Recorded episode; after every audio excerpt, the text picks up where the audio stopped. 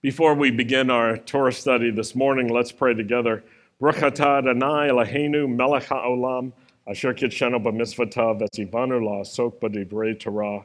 Blessed are you, Lord our God, King of the universe, who sanctifies us with his commands and commands us to engross ourselves in the words of Torah. This morning, I want to talk about unstoppable tenacity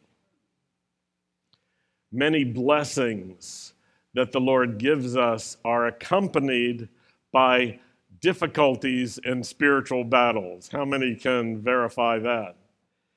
And I can tell you that your heart for God and your willingness to keep seeking His face and your determination to follow Him can actually grow stronger in the face of battle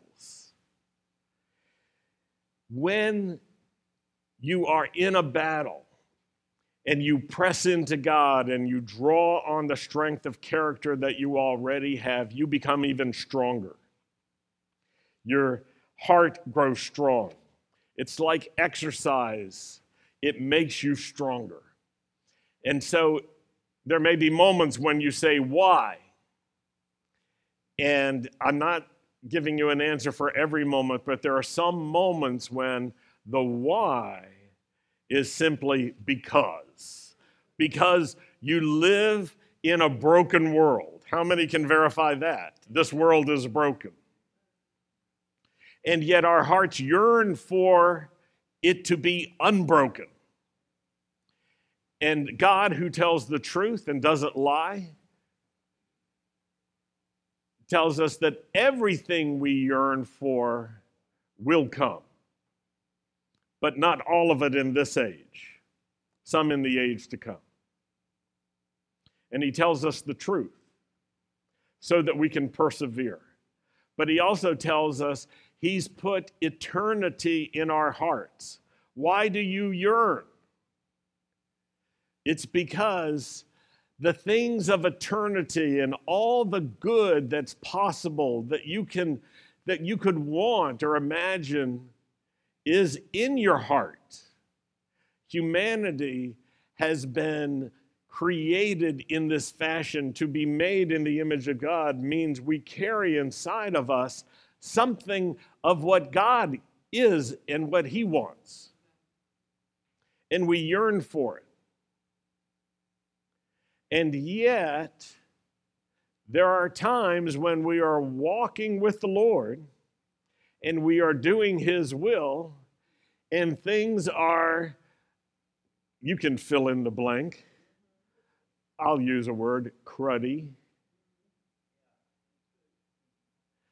There are other CR words you could use. There are other ways of saying it. You know what I'm talking about.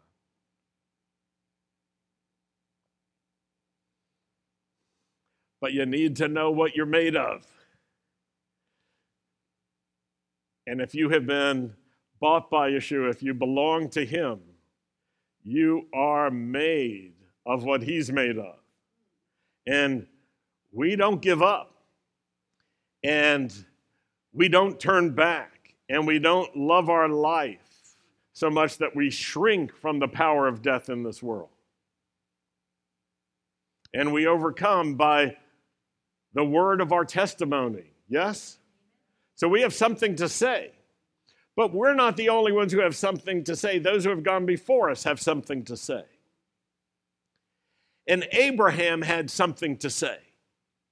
Abraham lived his life in such a way that he followed God on God's terms.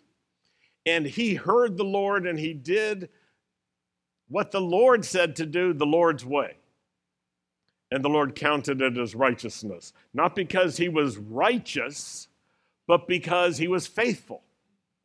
He was a man of faith, and he was also faithful. He left the security and familiarity of the world he had grown up in and had lived in for decades and decades and he went to a land that he didn't know that the Lord wanted to give him. And when he got to that land, can you imagine the joy on one hand? Because it's a beautiful land. How many people have been to the land of Israel? I remember flying in once on an El Al plane, and as the plane landed, the entire uh, passenger compartment burst into applause and shouting and hooting and hollering. And people got off the plane and walked down and just bent down, literally. And I remember seeing people just get on their knees and just thank the Lord and kiss the ground. It was so beautiful. And I can still do that. Yeah. Hey. there was a moment where I thought, I don't know. Actually, I, I, know I can. Uh, but Abraham went to this land. It wasn't a land he was familiar with, it was a land the Lord knew, and the Lord had chosen and set aside. And the Lord said, I'll give it to you. And Abraham went there. And so it was beautiful and wonderful because it was the land that the Lord gave. And yet it wasn't easy. And not everybody who lived there was welcoming or happy for Abraham to be there. So, from a social point of view and from an economic point of view, it was a difficult place. So, Genesis 26 builds on that. It says, A famine came over the land, not the same as the first famine which had taken place when Abraham was alive. So, what do we know? Abraham is already passed, but he had gone through a famine. And when he went through that famine, just to remind you, he went down to Egypt. The Lord told him, Go down to Egypt and then come back. And he came back after a famine. A lot of people won't come back after a famine they have a moment of difficulty, they say, I'm out of here. Abraham was not like that. He knew what God had promised. God had not promised Egypt, he had promised the promised land. What would become Eretz Yisrael, the land of Israel, Abraham's land. So this is a second famine, and Isaac went to Gerar to Avimelech, the king of the Philistines verse 2 Adonai appeared to him, which is provocative, isn't it? Where do you see the Lord making himself visible in Torah? Well, here's an example. The Lord appeared to Abraham. Now the Lord appears to Isaac.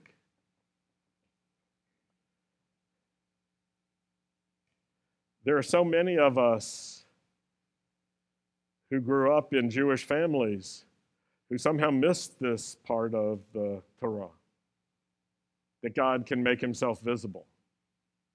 Because the teachings we heard overruled the simple meaning here and said, God is formless and invisible, which the scripture also says, and the New Testament also says. So then, how do you make sense of it? How can God be formless and invisible and be visible and have a form? And how can it be true that no one can see God and survive? And it's because there are different aspects of God. And if we behold his perfect holiness, it is brighter than the sun. The holiness, if you can imagine that, is to be compared to light or maybe radioactivity, radioactive holiness. And if you were to behold it, you would be.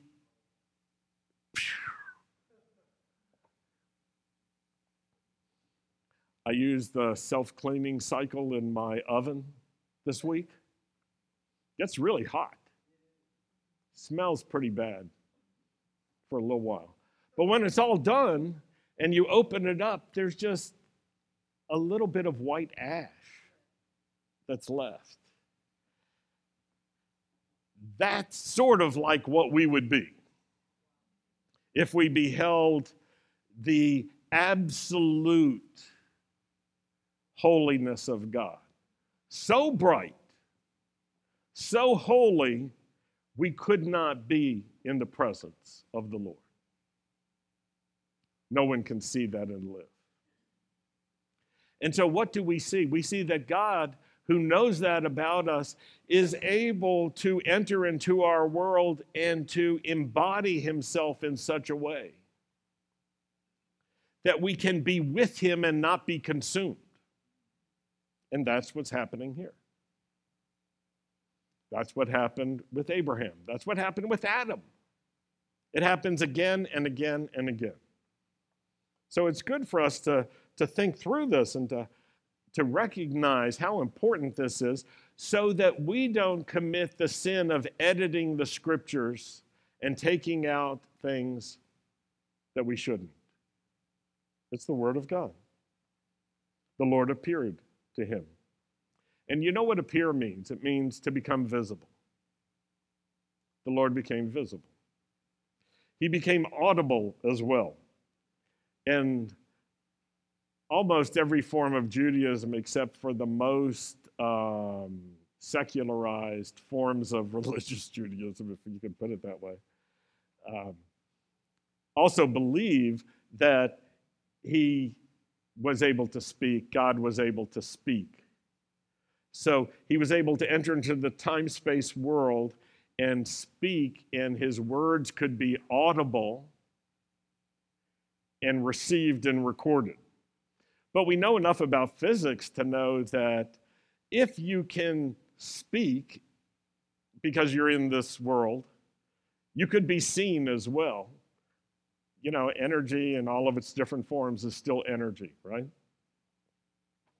So, if God can be heard and seen, so be it. And that's what, we're, what we understand that the Lord appeared to Isaac and says this Don't go down into Egypt, but live where I tell you. Stay in this land, and I will be with you and bless you, because I will give all these lands to you and to your descendants. I will fulfill the oath which I swore to Abraham your father. I will make your descendants as numerous as the stars in the sky. I will give all these lands to your descendants, and by your descendants, all the nations of the earth will bless themselves. I will do it. Stay here. Verse 5 All this is because Abraham heeded what I said and did what I told him to do. He followed my commands, my mitzvot, my regulations, and my teachings. So the Lord is saying to Isaac, and he's saying it personally he makes an appearance and he's saying it audibly. He's saying it right then and there. Don't go down to Egypt, stay here.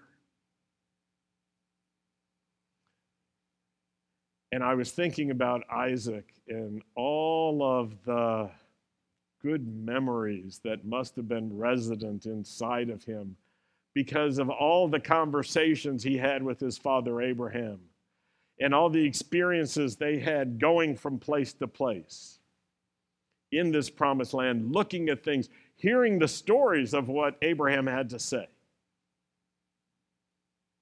Because Abraham was clear to teach his son about his experiences.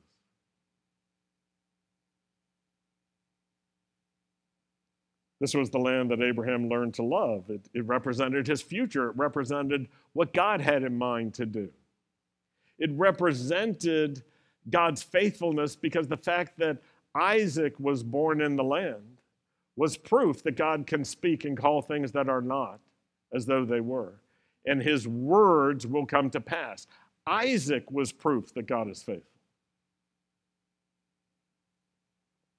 And so this is the land of his family. It's the land of the promise. It's, it's, it's also the land of problems.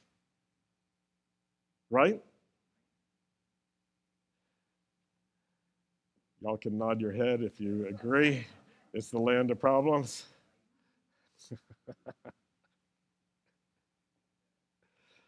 don't go down into Egypt. When you've got problems, don't go down to Egypt.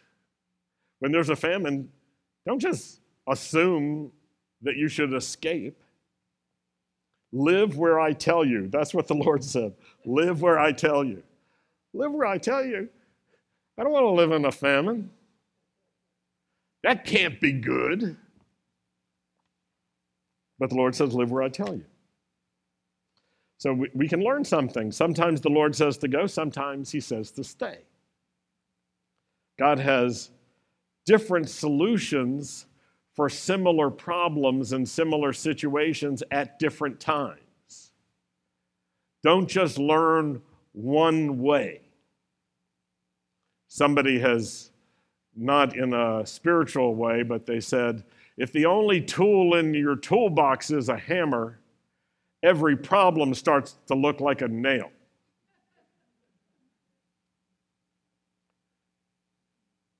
If the only solution you have is to go,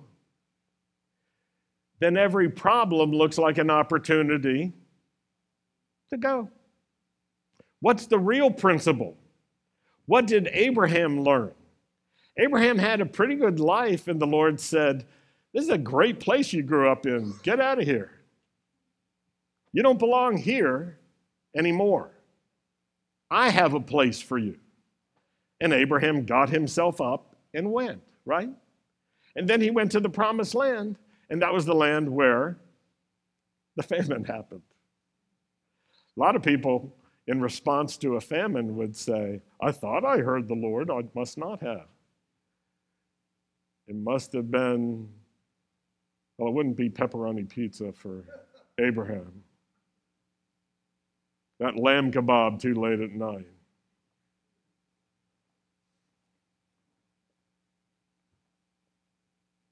No, it was the Lord. So here's the principle that, that Isaac is actually learning at a whole new level. It's seek the Lord, let him guide you in your situation, and hear what he says and do what he says. And don't take for granted that because he said this one time, that he'll say this the same every time. It's not an ethical matter here that is based on a moral principle that's is fixed. This is uh, interactive with life. Live where I tell you to live. That's a principle. Live where I tell you to live. Now, going to verse 12, it's very interesting. Okay, what's the uh, what's the agricultural condition of the land? Famine. That usually means drought, right? Verse 12 Isaac planted crops in that land. He reaped that year a hundred times as much as he had sowed. The Lord blessed him.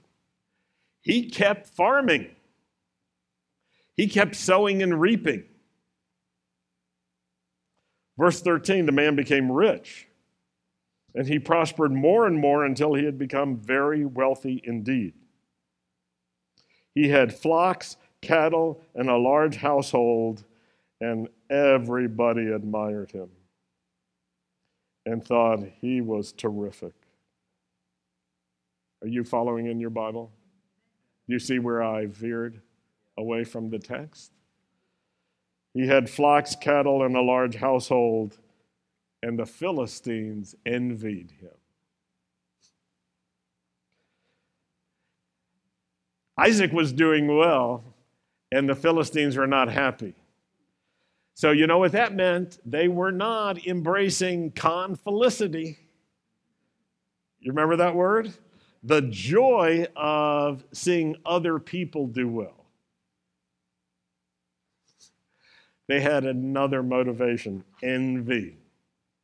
So, just because God blesses you doesn't mean that everyone around you will be happy with you. The Philistines envied. And there are different forms of envy. One is, well, I don't want you to have what you have. Or another, I want what you have. Or a softer version. I wish I had what you had. And that can become covetousness. And then there's the next form I will take what you have. And it becomes stealing. And that's why the Ten Commandments speak both about coveting and stealing and saying, don't do either. They're connected. And Jewish teaching over the ages and through the sages has said, even if the covetous desire is concealed in the heart, the covetous desire in itself is regarded by Torah as damaging to the neighbor. And Philo of Alexandria describes covetous desire as a kind of insurrection that rises up and plots against other people. Maimonides says it simply desire leads to coveting, and coveting leads to stealing. And Yeshua taught in Luke 12 15, take care and be on your guard against all covetousness. And there's another principle of the sages. These three things go together coveting, scheming, and then acting. And recognizing that with coveting, there becomes tricks and devices and scheming. Coveting in the heart is I want what I what doesn't belong to me. I want what I should not want, and so I will scheme and work so that it becomes mine. And some Jewish teachers have concluded that the tricks that are prohibited can include things like repeated urging or peer pressure to try to get someone to do something so that what you covet you can get, and it looks like you got it legitimately when really you used forbidden devices and schemes. All of this.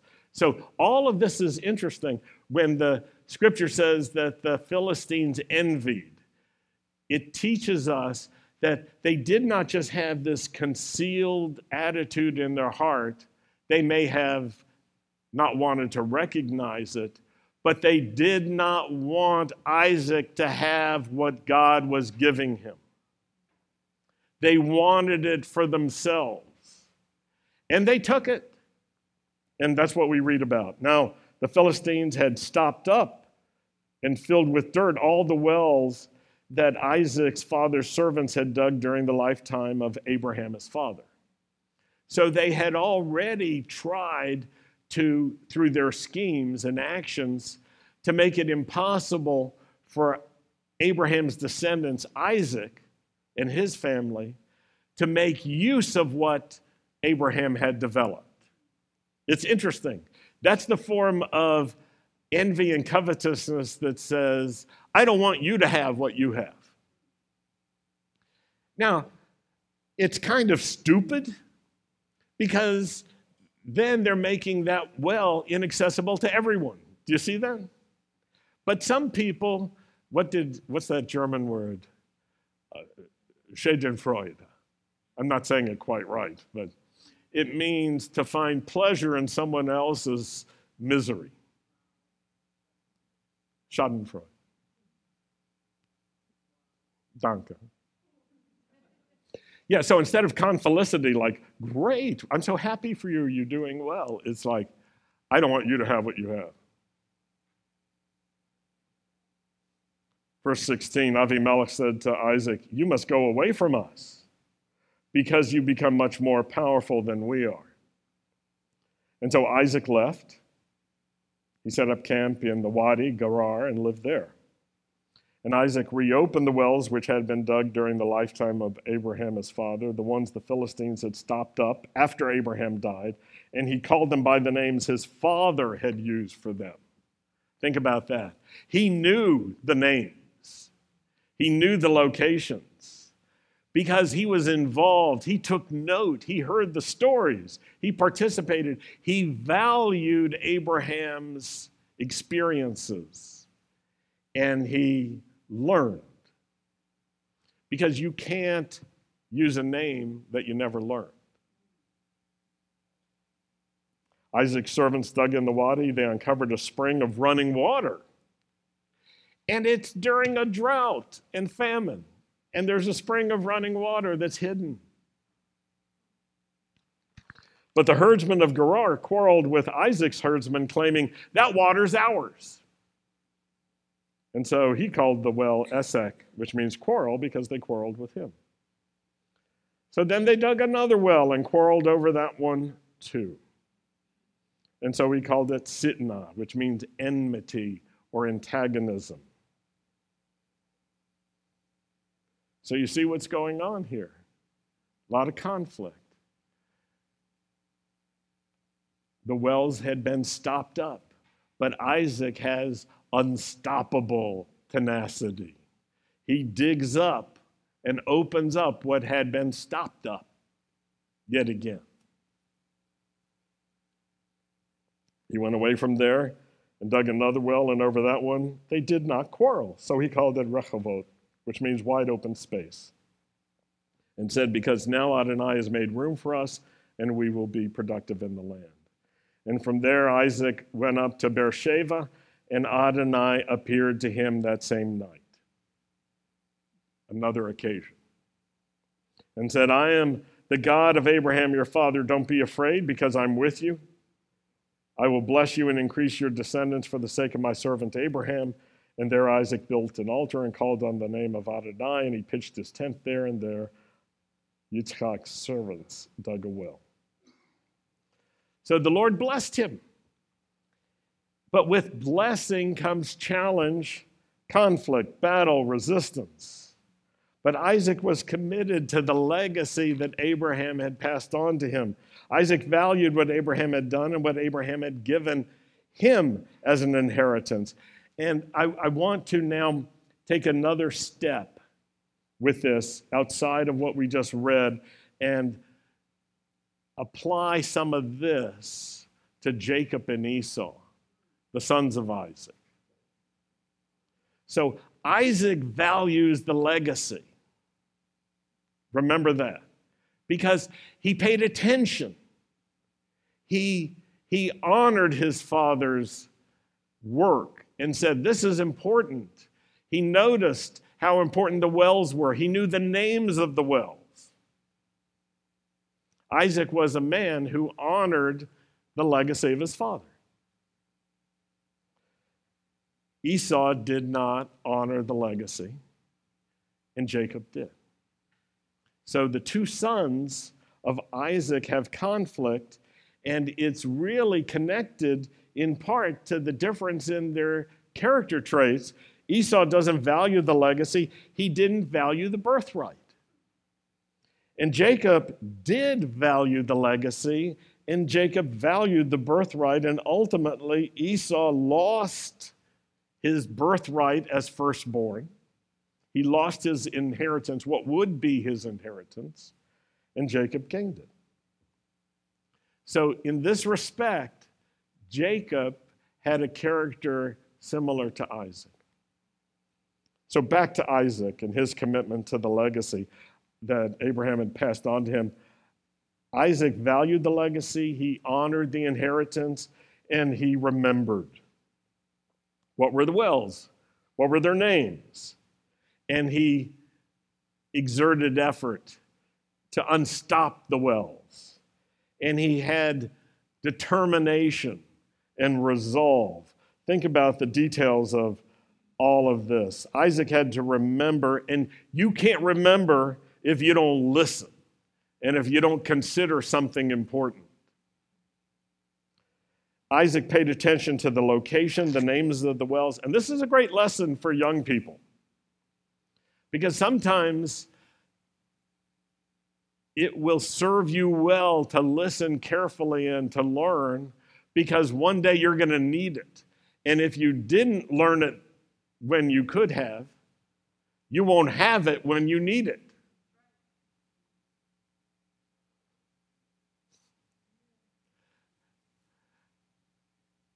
Anybody struggle in their schooling when you thought something wasn't going to be on the test?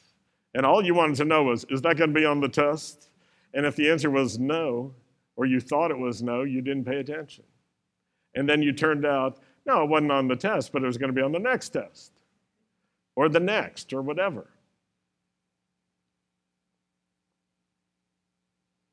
Isaac's commitment required effort. He had to unstop the wells, he had to know how to get that done. Hard work often is required. So, you know what that means? When we're young, we need to learn to work hard. It's easier to learn to work hard when you're young than to not learn it and then to have to learn to work hard later in life. How many can verify that? That's why the scripture says no one likes being disciplined. But later, the fruit of the discipline is good. And if you have good habits in life because your parents force them into you, there's a certain moment when you thank God for your parents. How many found that out later in life? Thank you, Lord, for my parents. I remember my mother insisted that uh, I and my siblings learn to type on electric typewriters. And we had to go to secretarial school in the summer and go to secretarial classes in order to learn to type by professionals training secretaries. My mother was a fast typist, but she was a fast two finger typist. And she was really fast.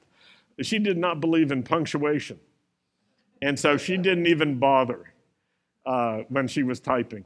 But she wanted us to do better than that. And we learned to type. And we learned to type at a pretty, in a pretty good way.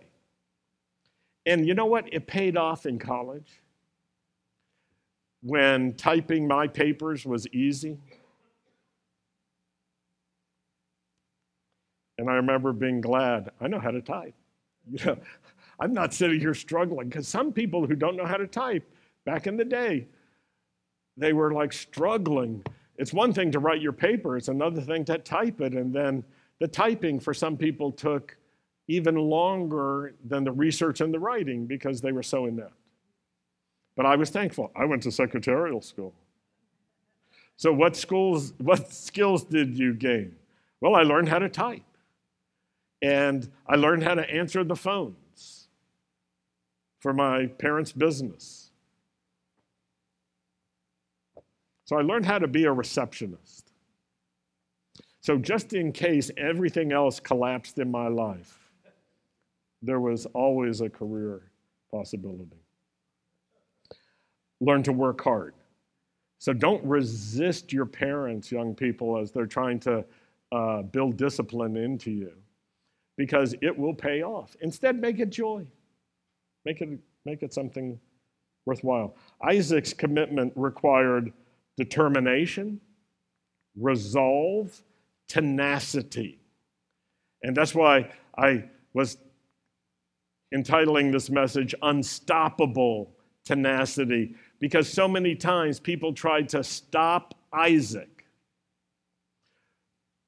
and he did not allow them to stop him. He was tenacious. And there's a simple word that brings all of those qualities together grit. G R I T. And it's a character trait. It's one of the most important because it works together with a lot of other character traits and it multiplies these other character traits. Backbone, having, having backbone, having moral strength and moral fiber. Grit. Isaac had grit. He was strong. He, um, he adapted. He loved the land that his father had loved, he valued it. And he wanted to be faithful to God in that land, even in the face of adversity. He had a second commitment, which was to do new work when it was required. He faced opposition, and in the first examples, he just moved on. He didn't abandon the assignment. He didn't say, you know what? This opposition must mean I should go down to Egypt. He worked within the parameters that God had given him. He stayed in the land where he had been living. He stuck with it. He didn't give up. He didn't give in. And after the first time, when they opposed him, and after the second time when they opposed him, and after the third time, he was unstoppable. So ask yourself, where does God want you? Because that becomes a boundary for you. When Sandy and I were living in Budapest and we were looking for a place to live, an apartment to rent, we had like this sense of boundaries where we were supposed to live and where we weren't supposed to live. And sometimes we would look at a piece of property, an apartment that was outside of this like intuitive zone, and our hearts would say, nope. We'd see beautiful places, uh, well priced places, places that were perfect except they weren't in the right location. And we just have to say no. And I remember one of the agents, because you know there weren't a lot of Americans looking at that time for a place to live. And so our agent said, I've shown you everything. There's nothing left to see. And we thought, yeah, but it's, there's nothing right. And then when it was a few moments before too late, we got a call that there was one more property to see, and we went to see it. And the agent representing the owners wanted to know a little bit about us and asked some questions, and I told her some answers about why we were there in Budapest. And she remembered the controversy that a Messianic Jewish outreach created in the Jewish community. She remembered that as a Jew. And she said, Oh, yes, there was quite a scandal. And she said it in a Hungarian English way a scandal. It's like, yeah, there was. And then she just changed topics and said it's really important for you to live in a place that is owned by good people. And we thought, yeah, I guess so. I mean, who would disagree with that? And in exploring what she meant, she said, well, the Almashis who own this place that you're looking at, they are good. They're good people. And so I, having come from a journalistic background, just followed up and said, Why do you say that? And she said, They rescued Jews. And I thought, okay, that's good. And so I followed up. So, what do you mean they rescued Jews? And she said, They rescued my mother. And because of that, I'm, I'm here, I'm alive. And so we were rejoicing in this simple story. And that was the place we ended up moving to. It was exactly in the zone where our intuitive radar said yes. And it was unavailable until that last moment. And that was the only place we lived in when we were in Budapest.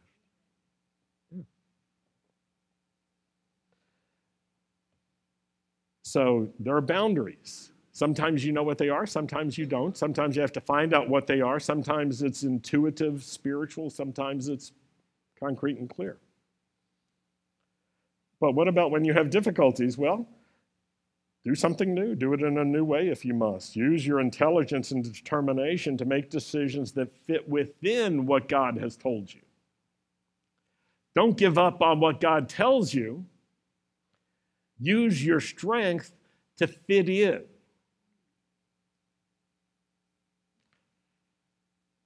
That's what Proverbs 24 16 is all about.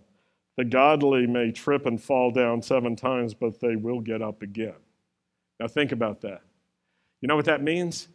Six times they fell and got up. Six times. The seventh time they fell again, what did they do? They got up again. Why? because that's what the godly do. They get up again. Right? Where do we get that from? Unstoppable tenacity. It comes from our people. It comes from Abraham. It comes from Isaac. It comes from Jacob. It comes from our heroes. We admire it, we embrace it. It's getting up again as part of grit.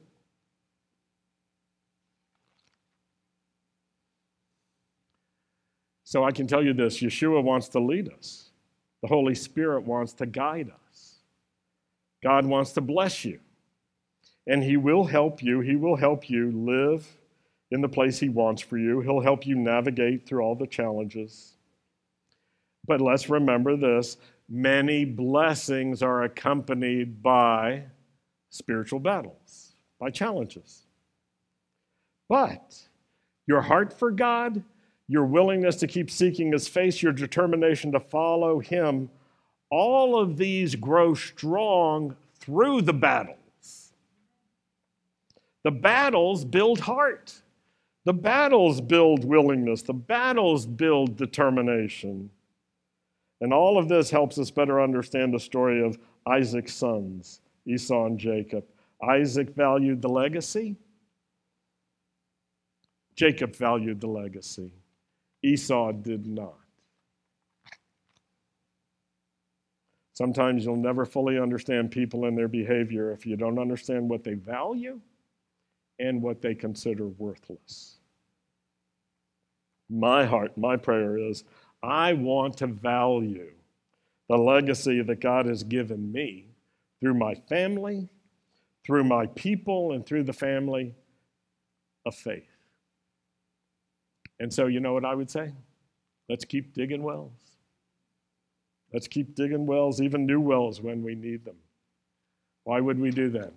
That's what we're made of, folks. That's what we do. If we have to, we just dig new wells. Let's pray. Thank you, Lord, for giving us a beautiful history of faith and faithfulness of seeking you and heeding what you say. Thank you, Lord, for giving us tenacity, unstoppable tenacity, and building that up in us and teaching us to value that. Thank you, Lord, that we are people with grit. And help us not be stubborn, but to persevere and to be faithful in the directions you give us. We pray this in Yeshua's name. Amen. Well, we're going to close with Aaron's blessing, and then we'll have our oneg next door. and so, if you would please rise and first, for everyone online, if you would consider standing with us with a generous donation, you can find out all the details on our webpage, bethisraelnow.com slash giving.